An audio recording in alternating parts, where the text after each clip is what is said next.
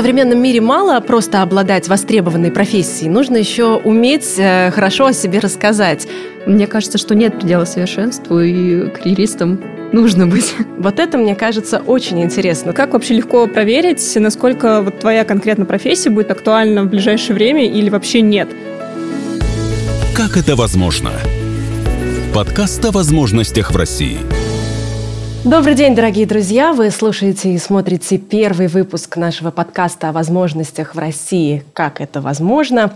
В этом подкасте мы с ведущими профессионалами в разных областях и с молодыми специалистами будем разбираться, как добиваться успеха в жизни, какие есть тренды в саморазвитии и построении карьеры, и что нужно делать сегодня, чтобы быть востребованным завтра, и, главное, где искать возможности для реализации своих амбиций. Меня зовут Вероника Романова, и сегодня мы поговорим о построении карьеры, узнаем, как попасть на работу мечты, как отбирают специалистов в топовых компаниях, на что обращают внимание работодатели, какие навыки обязательно нужно указывать в резюме и как по максимуму использовать возможности на текущем рабочем месте. Слушайте наш подкаст на платформах Apple Podcasts, Яндекс.Музыка, Google Podcasts, ВКонтакте и Castbox, а также смотрите видеоверсию на YouTube, подписывайтесь, рекомендуйте нас, обязательно задавайте вопросы, ставьте лайки и пишите комментарии. О том, как грамотно и быстро построить карьеру, сегодня нам расскажут руководитель по профориентации крупного информационного сервиса для поиска работы и сотрудников SuperJob Ольга Зенина. Здравствуйте. И студентка Московского городского педагогического университета, серебряная медалистка Олимпиады «Я профессионал» Елизавета Еремина. Здравствуйте. Добрый день. Давайте начнем дискуссию с обсуждения такого сложного, но основополагающего вопроса, что вообще сейчас происходит с рынком труда. Очень действительно животрепещущий момент и животрепещущий вопрос. Рынок труда, как мы понимаем, после пандемии две тысячи двадцатый год внес свои коррективы, и мы понимаем, насколько наша жизнь нестабильна, насколько все нестандартно и изменчиво. И здесь приходится максимально гибчить и адаптироваться, насколько это возможно. Поэтому сейчас уже более-менее все приходит в норму. Мы видим, как стабилизируется количество вакансий и резюме на работных порталах, работных сайтах. И видим, как уменьшается уровень конкуренции. Например, если мы обратимся к сентябрю две тысячи двадцатого года, то поймем, что уровень конкуренции был, например, семнадцать человек на одну вакансию. И это было очень страшно. И для начинающих, и для продолжающих специалистов, если мы сейчас смотрим, да, уровень конкуренции, то он составляет четыре человека на одну вакансию. Это значит, что есть новые возможности и для продолжающих специалистов, и для начинающих специалистов. Поэтому сейчас нужно максимум брать от рынка труда, вне зависимости от того, как вы продолжаете свою карьеру или только-только начинаете. Елизавета, вы как раз глазами соискателя на это все э, смотрите и недавно изучали вакансии. Расскажите свою историю. Ну, так получилось, что как раз я заканчивала вуз в прошлом году, то есть бакалавриат, и вся история пандемии коснулась меня ну, непосредственно. Была замечательная возможность поучаствовать в профессиональной олимпиаде «Я профессионал», соответственно, и по своему направлению, так как я училась на логопеда, в направлении специальное дефектологическое образование, у меня была возможность попробовать свои знания, то есть доказать, что я действительно не зря четыре года училась в университете, я много чего могу, много что умею. Получилось пройти в финал, стать серебряной медалисткой Олимпиады и, соответственно, воспользоваться несколькими такими бонусами от организации Олимпиады «Я профессионал». Это была и премия, и разбор моего резюме, например. То есть это были карьерные консультации с представителями нескольких компаний. И я прошла на стажировку комплекса социального развития Москвы.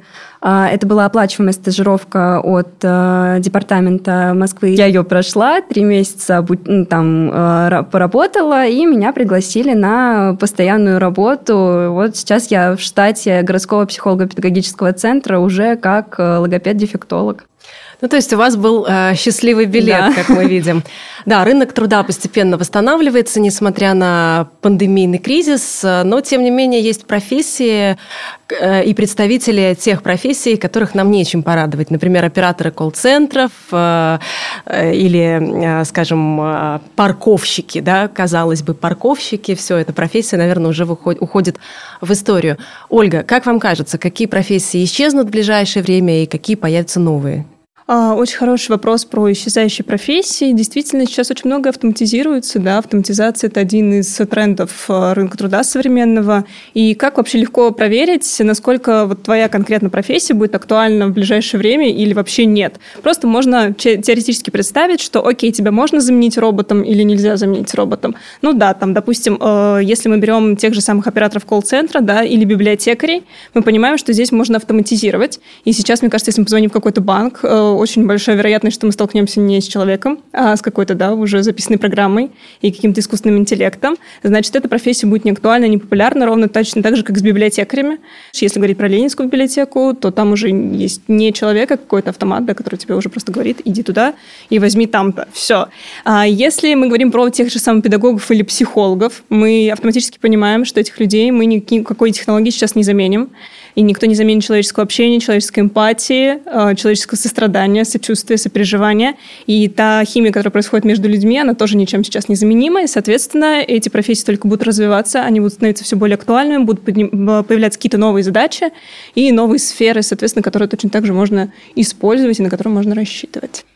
Елизавета, как вам кажется, может кто-то заменить вашу профессию? Вы знаете, сейчас очень много разных платформ. Вот мы как педагоги тоже наблюдаем, да, то есть есть много сайтов, где обучающие ролики для детей, те же самые видео на YouTube. Ну вот я со стороны своей профессии, да, как логопед, много есть видео о том, что как поставить ребенку звук Р, да, это там даже, ну, условно, даже мама может попробовать это сделать, но тем не менее есть те методики, которые мы используем, которыми ты ну, не научишься быстро действительно пользоваться там, в своей жизни или не, не пойдешь помогать другим детям, да, детям своих знакомых и так далее. Поэтому я считаю, что ну, врачи, тем более, да, на, вот та ситуация, в которой мы сейчас живем, да, то есть врачи, педагоги, ну, нет, профессии никуда не денутся. Ну и, конечно, появятся те, кто будут программировать этих самых роботов, потому что роботы сами конечно, себя, наверное, конечно. не запрограммируют. Как это возможно? Подкаст о возможностях в России. Какие навыки, Ольга, как вам кажется, работодатели ценят всегда, ценили угу. и будут? Если мы говорим про потребности рынка труда, то, конечно же, это всегда профессионализм, то есть понимание того, что ты должен делать, как ты должен делать, может быть, даже знание каких-то базовых, ну, база, да, основы какой-то своей профессии, может быть, знание каких-то базовых программ. И, конечно же, это ответственность. Подходить к любой профессии стоит именно с этой точки зрения. Это, наверное, самая основа основ, если говорить про э, тенденции какие-то. А что появится нового? Какие новые качества э, должны быть необходимы сотруднику сегодня? Может быть, наверное, ну, мне кажется, все уже слышали, да, такое понятие, как софт-скиллы и хард-скиллы. Надо опираться в первую очередь на это. То есть хард-скиллы – это профессиональные навыки, софт-скиллы – это наши какие-то личностные качества. И если мы откатимся лет на двадцать-тридцать назад, можно вспомнить наших родителей, бабушек, дедушек. Наверняка никто даже не задумывался о том, какими личными качествами обладает, в принципе, да, профессионал своего дела. Если он работает на заводе, круто. Если он здорово выполняет свою работу, это проходит максимально качественно. Сейчас тенденции меняются. Сейчас очень важно, чтобы специалист обладал не только хард-скиллами, но и софт-скиллами. Софт-скиллы позволяют, во-первых, более успешно решать какие-то профессиональные задачи, ну и, конечно же, продвигаться карьерно в том числе. Какие самые, наверное, востребованные софт-скиллы, если так обобщить, да, не делать акцент на какой-то конкретной профессии, то это коммуникативные навыки, это эмоциональный интеллект, это креативность, это умение решать сложные задачи, это гибкость, и это же, конечно, такая вот, скажем, цифровизация, может быть, да, умение быстро подстраиваться под изменяющие обстоятельства и в то же время владеть какими-то программами, относящимися именно к твоей отрасли, к твоей должности. А как вы считаете, нужно ли учитывать сейчас а, всю свою жизнь, не только рабочую сторону, но заботиться о себе, чтобы не выгореть и тем самым тоже не подвести своего работодателя? Конечно, безусловно. Сейчас это э, больше всего, наверное, тревожит всех. В прошлом году, да, когда был очень большой, очень большая нагрузка эмоциональная на, на большинство работников, да, когда нужно было быстро и четко сработать ютин на удаленку, дистанционное обучение и так далее, да, то есть я вот могу сказать о том, что в период поиска работы, когда ты ищешь вроде уже по своей специальности, да, находишь вакансию, а тебе говорят, знаете, наш детский сад переходит в дистанционный формат, и нужно научиться, да, вести все это в Zoom там, или еще где-то. Сразу, ну, естественно, ты испытываешь и стресс, и думаешь, а что я, зачем я все это делал, чему учился, надо... Ну, то есть, это мультизадачность, вот это вот умение... Как раз это гибкость, да, скорее гиб... гибкость, да, действительно. Умение подстраиваться под э, ту ситуацию, в которой сейчас оказывается мир. Да, есть, есть о чем задуматься. Не забывайте слушать наши подкасты на разных площадках. Apple Podcasts, Яндекс.Музыка, Google Podcasts, ВКонтакте и Castbox. Смотрите видео-версию на YouTube. Подписывайтесь, рекомендуйте, ставьте лайки и обязательно пишите комментарии и вопросы. Ну, а мы продолжаем. Лиза, расскажи, какие у тебя были сомнения при устройстве на работу и что тебе, может быть, помогло? Первая мысль у всех студентов, когда ты выпускаешься из университета, это «О боже, у меня нет опыта». Действительно, это все об этом думают, несмотря на то, что, например, многие студенты начинают участвовать в разных мероприятиях, волонтерство и так далее, и вы уже набираете тот, те базовые там, навыки, да, для своей будущей профессии уже в тот момент. То есть при подготовке резюме можно, ну, как мне кажется, да, наверное, можно Нет, указывать такие проекты. Вот. Конечно, я больше всего я переживала, да, о том, что, а может быть, у меня недостаточно знаний и так далее. Ну, это, это общий э, такой э, момент, о котором думает, наверное, каждый, даже если ты учишься на пятерке, и, не знаю, красный диплом и так далее. Вот. Э, сложно было именно с поиском, э, с поиском вакансий, наверное, э, очень много платформ, где ты э, ищешь, э, много отправляешь заявок, приходит, что у нас, э, например, вакансий сейчас нету, ты расстраиваешься, но продолжаешь искать дальше. То есть терпение – это вот то, чем надо запастись в этот момент, наверное, я бы так сказала. Ольга, чем еще надо запастись? Может быть, какими-то дополнительными навыками, стажировками? Что может помочь?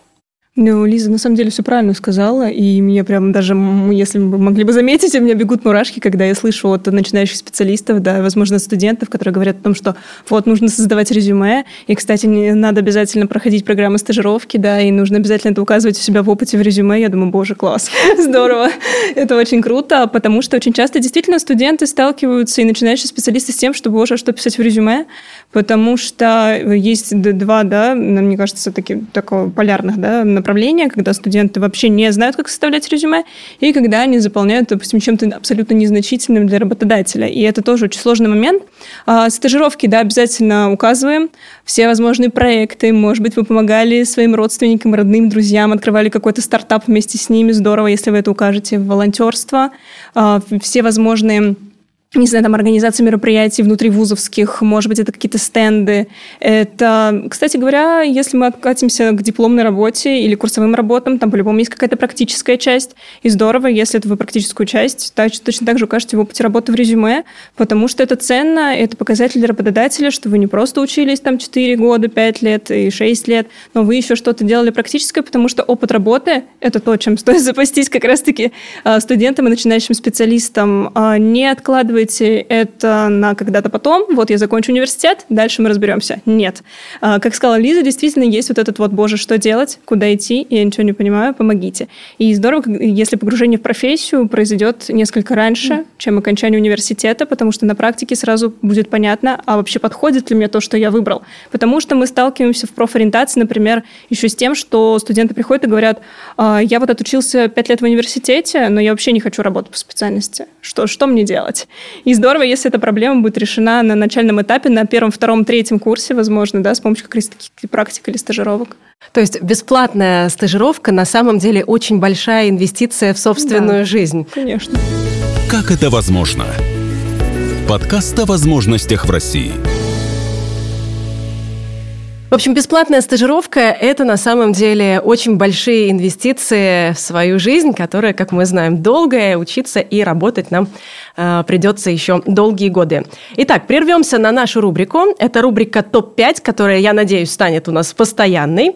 Сегодня будет топ пять востребованных профессий в России в будущем согласно «Атласу профессий» от команды бизнес-школы Сколково. Готовы?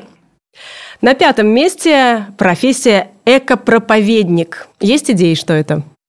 А, возможно, это специалист, который занимается эко- экологией, да, и вообще в сфере экологии что-то. Вообще сейчас очень многие задумались о том, что экология – это здорово, круто, и вообще хотелось бы дышать и жить комфортно и хорошо. Наверное, человек, который будет э, другим рассказывать, что это важно и нужно. Совершенно верно. Это человек, который будет выступать на конференциях и готовить проекты по улучшению состояния окружающей среды.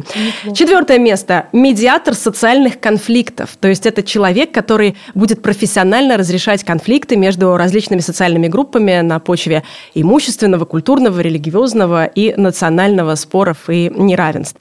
На третьем месте – форсайтер. Вот это, мне кажется, очень интересно. Специалисты, которые будут отслеживать появление новых тенденций в экономике, политике и медиапространстве. Как вам кажется, Ольга, насколько это перспективная история? Слушайте, я думаю, что эти люди уже присутствуют в нашей жизни. Возможно, они просто именуются немножечко иначе. На втором месте тренер по майнд-фитнесу, то есть это человек, который будет помогать другим развивать индивидуальные когнитивные навыки, такие как память, концентрация внимания, чтение и даже устный счет.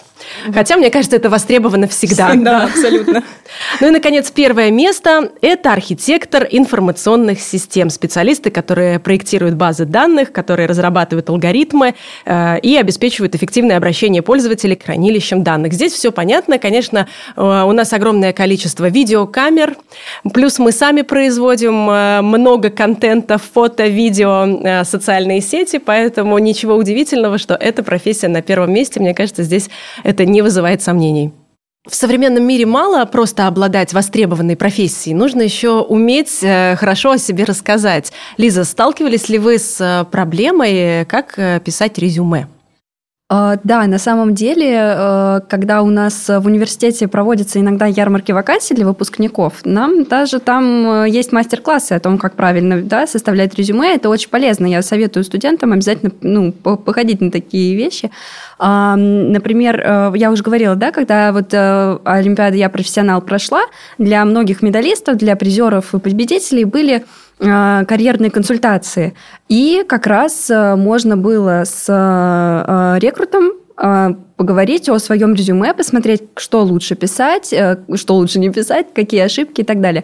Я составляла резюме на разных порталах, соответственно, когда меня принимали на стажировку, было даже в формате, нужно было снять о себе небольшое видео, рассказать о себе, то есть на тебя еще посмотреть должны были, это тоже, мне кажется, что формат достаточно интересный. Вот. Да, но, конечно, проблемы в самом начале были, ты думаешь, а что здесь писать, например, там, хобби, как Какое у меня хобби. Да, вот, кстати, хобби, Ольга, внесите ясность. Все ли хобби нужно указывать? Всякое ли хобби хорошо? А, нужно понимать, какое впечатление вы хотите произвести на работодателя, и действительно ли это такой важный аспект, где вы хотите прям точно упомянуть, чем вы занимаетесь в свободное время. Или, в принципе, это не обязательная информация, которую работодатель, в принципе, не очень сильно волнует. Очень часто мы сталкиваемся с тем, что в резюме молодые специалисты пишут такие, какие они активные, какие они креативные, и у них есть какие-то нестандартные хобби, вроде там катания на горных лыжах, серфинг и так далее. Они думают, что в глазах работодателя они будут выглядеть классно, современно, стильно, модно и молодежно, да, но не все работодатели позитивно на это могут отреагировать, потому что это же риск, правильно? Это же слишком нестандартно, это экстремально, и вдруг с человеком может что-то произойти, и работодателю, конечно, невыгодно брать такого специалиста. Ну или, по крайней мере, он может просто уехать внезапно кататься в разгар сезона. Ну да, да, да, и все сказать, извините, я уехал, я на удаленке, в лучшем случае поехал кататься, да, и реализовывать какие-то свои мечты, например. Поэтому подумайте, действительно ли это так важно для работодателя, и что вы хотите донести до него. То есть, если вы хотите показать, какой вы активный, классный и креативный, то тут нужно понимать, узнать, да, действительно, какое хобби, о каком хобби стоит сообщить, что будет полезно узнать работодателю. Но о нем точно стоит сообщить, если ты ищешь работу инструктором, например, по горным лыжам. Да, сто процентов. Вообще все резюме специалиста должно говорить о том, что я хочу на конкретную позицию, я хочу занимать конкретную должность. Цель-то в этом и состоит, чтобы показать, вот я такой-то, и я буду вот этим специалистом. Вот, кстати, это очень интересный момент, потому что молодые специалисты зачастую надеются, что их возьмут, ну, хоть куда-нибудь. И пишут э, в резюме э, секретарь, помощник генерального директора, через запятую генеральный директор, хоть куда-нибудь, ну, возьмите. Насколько это правильно? А, вообще, это, кстати, еще не самый худший случай, который вы сейчас описали. В период пандемии, пандемии, да, мы видели такие резюме, где было написано просто э, должность, да, любая. Работа, все что угодно. Но если мы говорим про вот эти вот раз, разные плановые должности в резюме, да, это нормальная ситуация, что специалист может начинающий еще не определиться. Вот он только-только начинает свой карьерный путь, он еще не понял, кем он хочет быть: секретарем, помощником руководителя, или, может быть, сразу он хочет быть генеральным директором, что маловероятно. А если вдруг так происходит, конечно, здорово, если вы определитесь и как-то конкретизируете все, что вы хотите, это на самом деле. В одном резюме ни в коем случае это не стоит писать. Создавайте разные резюме. То есть пусть у вас будет резюме секретаря, и вы будете писать о своем опыте работы, о своих личных качествах, о своих хобби именно на данную позицию, чтобы, да, вас взяли. И берите там, допустим, резюме там, помощника руководителя. Наверное, это будут какие-то другие функции, это будут другие акценты. Ну и вряд ли стоит начинающему специалисту претендовать на какую-то руководящую позицию, не имея определенных хард-скиллов и софт-скиллов. Очень часто студенты, я просто сейчас тоже вот по поводу резюме, по поводу должностей, очень часто студенты ставят очень низкую зарплату себе. Ну, то есть это действительно такой момент, когда ты составляешь резюме, ты думаешь, ну, у меня же нет опыта, поставлю-ка я пониже, не все равно не возьмут на зарплату больше. И это действительно очень забавно, потому что у меня был друг, который поставил себе на начальную позицию пятнадцать тысяч рублей. Все потом, когда его, при... все, да. когда его принимали на работу, это было что-то, ты что? Что? Почему ты поставил так мало? Ну, то есть... Мне кажется, заработная плата – это вообще отдельная тема э, про резюме, да, и какие-то зарплатные ожидания. Я, кстати, чаще встречаю, наоборот, завышенные зарплатные ожидания. Почему-то вот сто-двести тысяч – это нормальная ту сумму, которую выставляют студенты или начинающие специалисты. Как это возможно? Подкаст о возможностях в России. Ольга, а как правильно себя оценить? Может быть, провести какой-то анализ рынка? Все верно, да, абсолютно точно. Нужно проводить анализ рынка труда. Это не так страшно и сложно, как кажется на первый взгляд, и звучит. Достаточно зайти на любой работный сайт и посмотреть, сколько вообще должны, ну, то есть какие у работодателей есть фиксированные ставки для тех или иных специалистов. Просто помониторить, посмотреть, да, какой-то работодатель будет говорить, вот тебе сто тысяч, какой-то работодатель будет говорить, вот тебе двадцать тысяч. Находим какую-то среднюю стоимость, да, и понимаем, что если мы начинаем только-только свой карьерный путь, оттуда стоит сминусовать, ну, десять-пятнадцать процентов, чтобы уже точно работодатель понимал, да, вот, вот на такую сумму стоит рассчитывать. И, конечно же, ни в коем случае не завышать. Ну, что-то средненькое такое найти, от нее уже отталкиваться, конечно. Ну, а все-таки, если хочется обязательно занять эту должность, и кажется, что конкурентным преимуществом будет именно меньшая зарплата, какой это сигнал для работодателя? Что ты меньше себя ценишь? Скорее, здесь сигнал для работодателя, что ты не можешь оценить стоимость своих навыков и своих компетенций. То есть это точно так же, как с фразой «зарплата по договоренности». Очень часто соискатели, когда не знают, какую заработную плату указать, они указывают зарплату по договоренности. И это они думают, что «окей, сейчас я приду на собеседование, мы там попутно разберемся». Для работодателя это сигнал, что «окей, здесь можно как раз-таки чуть-чуть снизить планочку, потому что человек не понимает реальную стоимость своих навыков на рынке труда». Угу. Ну, еще, если мы говорим про резюме, наверное, важна терминология. То есть, какие слова мы употребляем, претендуя на ту или иную должность? Если мы говорим про терминологию, самое главное, сильно в терминологии, наверное, не углубляться и избегать аббревиатур. Это очень страшный момент, когда просто все соискатели начинают писать какие-то очень заумные фразы, заумные слова, думая, что таким образом на работодателя не произведут неизгладимое, стопроцентно хорошее впечатление. Но нужно помнить, что эйч ар-специалисты, возможно, не сильно погружены в ту сферу, в должность, в которую вы претендуете. То есть эйч ар – это те люди, которые оценят вас в первую очередь как человека. И когда эйч ар видят резюме, переполненное какими-то, да, ух, высокопарными словечками, то скорее у них может быть такой более отталкивающий, наверное, какой-то момент. Пишите просто, емко, лаконично, конкретно, с цифрами, максимально, чтобы любой эйч ар, даже не понимая до конца вашего функционала, мог уже сделать о вас выводы как о профессионале. Ну и, конечно, нужно обязательно указывать какие-то конкурсы и олимпиады, наверное, в которых вы победили и добились успеха. И здесь, наверное, неплохо было бы для работодателя рассказать, сколько человек претендовали, например, на это место. Если вы получилось, как, получилось, например, претендовать на какую-то стипендию, то какой был конкурс? Конечно, потому что это личное достижение уже человека получается. То есть это то, как раз да, графа в резюме под названием «достижения», где можно смело говорить о том, что да, я принимал участие в таком-то конкурсе, я занял такое-то место среди такого-то количества конкурсантов. Потому что не каждый работодатель в курсе всех конкурсов и олимпиад. Но, Лиза, все-таки участие в олимпиадах помогло? Да, безусловно. Мало того, что это был опыт, да, который ну, просто даже... эмоционально подбодрил, да, натолкнул на то, что все хорошо, и после вуза есть к чему стремиться. Так, Олимпиада «Я профессионал» дала еще и возможность поучаствовать в конкурсе получения грантов президента Российской Федерации, который я тоже, собственно, с успехом прошла. Сейчас я грантополучатель, и это тоже произвело впечатление на моего О, работодателя. На меня бы тоже произвело это впечатление, да. Безусловно. Ну вот, видите, какие есть лайфхаки. Но, может быть, еще что-то, например, компания, которая вас интересует, в которую вы хотите устроиться, может быть, имеет смысл что-то узнать про нее, может быть, имеет смысл подготовиться к собеседованию или найти людей, которые могут вас порекомендовать? Все это нужно делать, все, что вы перечислили, это очень здорово, если вы запаслись всеми этими пунктами. На самом деле, конечно же, перед тем, как мы отправляем резюме на ту или иную позицию, тому или иному работодателю, мы должны понимать, что это за компания, чем она занимается. Поэтому мы открываем поисковую строку и ищем максимально много информации про компанию, может быть, даже какие, не знаю, там, конкурсы она тоже выиграла, да, на каком месте топе она находится, чем она занимается, какие люди там работают, потому что вам придется писать сопроводительное письмо, про которое все забывают, если мы говорим Говорим про резюме. Сейчас одного резюме иногда для трудоустройства недостаточно. Нужно еще грамотно написать красивенькое сопроводительное письмо, где вы расскажете, почему эта компания вас заинтересовала и почему вы тот самый специалист, почему вас должны взять, а не кого-то другого, да, например, третьего там, или четвертого кандидата. Поэтому про компанию мы ищем максимально много. На собеседовании вас по-любому спросят, а что вы знаете про нашу компанию. А для работодателя это всегда лестный такой момент. Они хотят услышать побольше о себе, да, и, конечно же, это возможность проявить свою мотивацию. Потому что человек, который заранее интересуется всеми этими моментами, по-любому не безразличен к тому, чем он будет заниматься и в какой компании он будет работать. А для работодателя мотивированные сотрудники очень ценные сотрудники. Но вообще говорят, что от э, первого места работы очень сильно зависит э, карьерный путь. Но так ли это на самом деле? Нужно понимать вообще, что, чего хочет человек. Потому что бывает такое, что специалист, да, учится в одной сфере, а потом идет и занимает другую позицию абсолютно. Да? Тогда действительно ли ценно это первое место работы, если, например, он не собирается продолжать свою деятельность именно в этом направлении.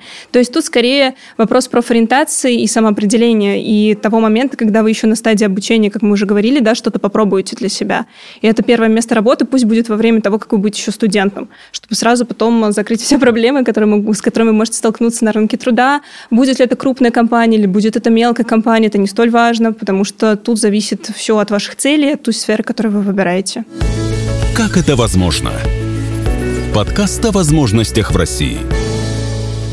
Ну, а если очень большая, например, конкуренция на ту позицию, которую очень хочется занять, и все-таки если есть уверенность, что да, это мой карьерный путь, может быть, стоит выбрать компанию в регионе, например, и начать оттуда? Слушайте, ну как вариант, да. Все пути хороши, все средства хороши, если вы действительно уверены, что да, я хочу этим заниматься. И опять это возврат к резюме, наверное, и сопроводительному письму в том числе. Бывает такое, что действительно конкурс очень большой, и откликается очень много специалистов, но у кого-то не слишком хорошо, хорошее доработанное резюме, кто-то вообще не написал сопроводительное письмо, и в принципе, ну я так отправлю, и может быть мне повезет, потому что я там опытный, у меня там восемь-десять лет, а бывает начинающий специалист, который приходит с очень красивым написанным резюме, да, сопроводительным письмом, письмом, написанным с душой, который говорит о том, что да, я правда хочу, действительно, возьмите меня. И иногда работодатели говорят: вау, я хочу начинающего специалиста, пусть я лучше его воспитаю у себя внутри компании, я вложусь в его обучение, я расскажу, как все это работает, и пусть это будет его место работы, да, первое место работы, чем я возьму продолжающего специалиста, но который, в принципе, не особо заинтересован работать здесь или где-то еще. Это действительно та фраза, которую я услышала тоже от своего работодателя, когда э, говорили, говорят о том, что нужны педагоги с высшей квалификационной категории, да, сейчас, и говорят, ну где же их взять? Лучше воспитаем своего, своего да. да, то есть, и поэтому молодых специалистов действительно сейчас берут и любят и ценят, скажем так. А вот это, кстати, готовность к обучению, нужно ли ее писать в резюме? Просто, как правило, в резюме мы встречаем такой стандартный набор: готовность mm-hmm. к обучению, ответственный, коммуникабельный, адекватный. Что там еще? Вот, э, Ольга, как быть э, с этим набором джентльмена? Ох, чудесный, да, набор, с которым мы сталкиваемся в каждом резюме соискателя. Резюме – это ваш навык самопрезентации. Э, наша задача в резюме – максимально отличиться от всех других кандидатов. Иначе отбор мы не пройдем. Ну, то есть, если будет десять одинаковых резюме, как среди них вообще что-то выбирать? Поэтому наша задача – отличаться в самом хорошем смысле этого слова. Поэтому, если мы говорим про личные качества, вроде стрессоустойчивого, коммуникабельного, да, или исполнительного, вообще подумайте, а что это для вас? Вы когда пишете это, вы что подразумеваете? То есть для кого-то коммуникабельный человек – это тот человек, который болтает там двадцать четыре на семь и никак не может остановиться, и работодателю это будет ценно. Для кого-то это умение выстраивать долгосрочные какие-то сотруднические, да, там, дипломатические отношения, это тоже может быть коммуникабельность. Находить подход к людям разных возрастов, к примеру. То есть здесь, в зависимости от того, что вы вкладываете в эту фразу, прям так и пишите, убегайте от вот этого вот коммуникабельный, пишите, что вы подразумеваете. Разумеете под этим. Если вы ответственны, то в чем это проявляется? Если вы стрессоустойчивы, то как это в вашей жизни выражается? И это максимально презентует вас э, как специалиста, как человека, и здесь будет максимум индивидуальности. Но, тем не менее, резюме должно быть выложено сколько? На полторы страницы максимум, говорят? Да, на самом деле максимум две-три страницы формата а четыре. У нас однажды на SuperJob был соискатель, который выложил резюме сто восемьдесят шесть страниц формата а четыре. Там была автобиография прям полненькая, такая написанная, хорошая. Наверное, надеялся человек, что наши модераторы красиво отредактируют, чтобы он потом в типографию отправил и опубликовал, наверное, какую-то книгу о себе. Вот, поэтому, да, действительно, нужно уложиться в две-три страницы формата а четыре. И если вы будете указывать все максимально емко и конкретно, даже если мы говорим про личные качества, то этих страниц вам вполне хватит. Ну и обязательно, наверное, помимо должности указывать, что входило в ваши обязанности. Безусловно. Как-то максимально широко об этом рассказать. На Максим... две страницы. Максим... Максимально широко и максимально узко одновременно. То есть да. э, не нужно рассказывать о том, что, э, во-первых, мы опять избегаем вот этих шаблонов и должностных обязанностей, скопированных из интернета откуда-нибудь. Если мы берем, допустим, там, менеджера по продажам, э, бытовой техники, то вот это вот работал за кассой, консультировал покупателей. И если мы откроем еще тысячи резюме менеджера по продажам бытовой техники, мы увидим ровно то же самое. Пишите цифры, конкретные результаты. Я проконсультировал такое-то количество, и это привело к тому, что э, там магазин получил такую-то прибыль, или увеличилось количество пропускной способности там, покупателей там, и так далее и тому подобное. То есть э, добавляйте индивидуальность в ваши должностные обязанности, и это как раз влезет в две-три страницы формата а четыре. Кстати, еще психологи советуют писать резюме именно в хорошем настроении, до того, как э, человека уволили, например. То есть, если уже человек где-то трудится и мечтает поменять э, работодателя, то именно вот в этот хороший период, на подъеме духа, надо писать резюме. Мне так... кажется, все в жизни надо делать в хорошем настроении, да, на подъеме духа. Да, сейчас еще обращать внимание ведь на дизайн резюме, да, есть много шаблонов, много сайтов, где это можно сделать. Главное, чтобы резюме самому тебе нравилось, поэтому... Такие положительные да. эмоции вкладываем в резюме. Как это возможно? Подкаст о возможностях в России. Да. Ну а что делать тем, кто уже устроился на работу? Как продолжать свой карьерный путь? Как развиваться? Как, опять же, взаимодействовать со своими руководителями? Хороший вопрос, философский даже, я бы сказала. Все зависит от целей. Во-первых, нужно понимать, для чего вы строите карьеру, какую, в какой вы видите свою карьеру, в какой сфере, в какой отрасли, чего вы хотели бы достичь. И, безусловно, здесь постоянное самосовершенствование, и личное, и профессиональное. Невозможно карьерно подниматься, если ты не работаешь над собой. То есть не получится так: «О, окей, я устроился на эту должность, сейчас я десять лет отработаю, меня по-любому за выслугу лет повысят». Сейчас такой тенденции уже нет. Поэтому здесь каждодневная, ежедневная работа над собой, коммуникация с людьми, и, конечно, навык самопрезентации. Да, вот ну, в своей специальности, да, могу сказать о том, что, безусловно, курсы повышения квалификации – это просто постоянно. Нет такого, что ты получил диплом, бакалавриат, магистрант, неважно. Постоянные новые методики, постоянно новые веяния в педагогике, психологии и так далее, потому что все равно мир не стоит на месте, и... все меняется, и нужно меняться вместе с ним. Да, мир не стоит на месте, все меняется. Сейчас даже говорят, если ты не написал о своих достижениях в социальных сетях, ты как будто не поработал. Вот, Ольга, расскажите об этом. Социальные сети иногда это такой тоже элемент самопрезентации специалиста. семьдесят процентов работодателей ищут своих будущих да, сотрудников в социальных сетях, смотрят, что у них там происходит, потому что иногда человек в резюме пишет одно, говорит, что у него такие-то хобби, и вообще он классный, потом заходишь в социальные сети, и здесь идет некий диссонанс. Так, а где фотки с лыжного курорта? Ты же говорил, что ты классный горнолыжный, да, там, спортсмен и так далее. Поэтому, если вы только-только начинаете карьеру или продолжаете ее, посмотрите, что у вас вообще происходит в социальных сетях, и, может быть, там уже стоит какие-то давнишние фотографии удалить. И посмотрите на свою социальную сеть как работодатель, да, вам вообще комфортно было бы, классно нанимать такого бы специалиста. То есть это, да, тоже наша современность, наша данность. А для кого-то, кстати, социальные сети – это вообще портфолио, если мы говорим про маркетологов и эс эм эм-менеджеров. Нормально сегодня не быть карьеристом, как вы думаете? Мне кажется, что любой человек будет, э, стр- будет стремиться к тому, чтобы жить лучше, да, и ну, невозможно стоять на месте, нельзя постоянно, стагнация – это плохо, поэтому все, все стремятся к чему-то лучшему, да, и студенты э, тоже, когда вот начинают думать, что ну, я поработаю здесь, не знаю, там, когда ты говоришь о том, что мне главное годик здесь поработать, а там дальше как пойдет, то это одна история. Есть те, которые говорят, что нет, я бы здесь задержался еще лет на пять, а потом ты понимаешь, что нет, а я набрал опыта, действительно там год поработал, я понял, что я могу теперь уже, да, я набрался опыта, я могу много чего, я хочу идти дальше, я хочу менять работу, то есть... Мне кажется, что нет предела совершенству, и карьеристом нужно быть. Ольга, вот тем, кто в начале пути, может быть, дадим какой-то совет, как все-таки не упустить и свою собственную жизнь в погоне за карьерой? Знаете, мне кажется, в современном мире мы немножечко забыли о том, что нужно прислушиваться к себе. Мы все время бежим за какими-то трендами, за какими-то модными тенденциями. Мы постоянно думаем о том, какая сейчас профессия будет самой-самой востребованной и где мы будем получать больше всего денег. Но почему-то забываем о том, что у нас есть какие-то свои личностные качества, что у нас есть свои потребности, что мы все максимально индивидуальны. И я бы рекомендовала всем и начинающим, продолжающим специалистам в первую очередь прислушиваться к себе и задать себе честный вопрос, действительно, чего я хочу от карьеры, в какой бы сфере я бы хотела бы развиваться, и отбросить все вот эти вот новомодные штуковины и действительно следовать, наверное, тому, чего ты действительно хочешь, какие потребности в своей жизни ты хочешь реализовать и чего ты хочешь достичь. И, возможно, тебе вовсе не нужно быть руководителем, потому что ты не хочешь быть двадцать четыре на семь э, все время включенным и э, все время в э, каком-то нервном, тревожном состоянии. Абсолютно. Вполне возможно, рядовая должность какая-то вам гораздо больше подходит, и это нормально. Итак, рубрика «Вопрос эксперту». Блиц. Очень быстро сейчас будем отвечать по очереди. Лучшая специальность – это? Логопед. Ольга? Та, которая доставляет максимум удовольствия. В стартап или на завод? Стартап. Тоже стартап. Главное качество для молодого специалиста? Позитив. Максимальная замотивированность. Удаленка или офис?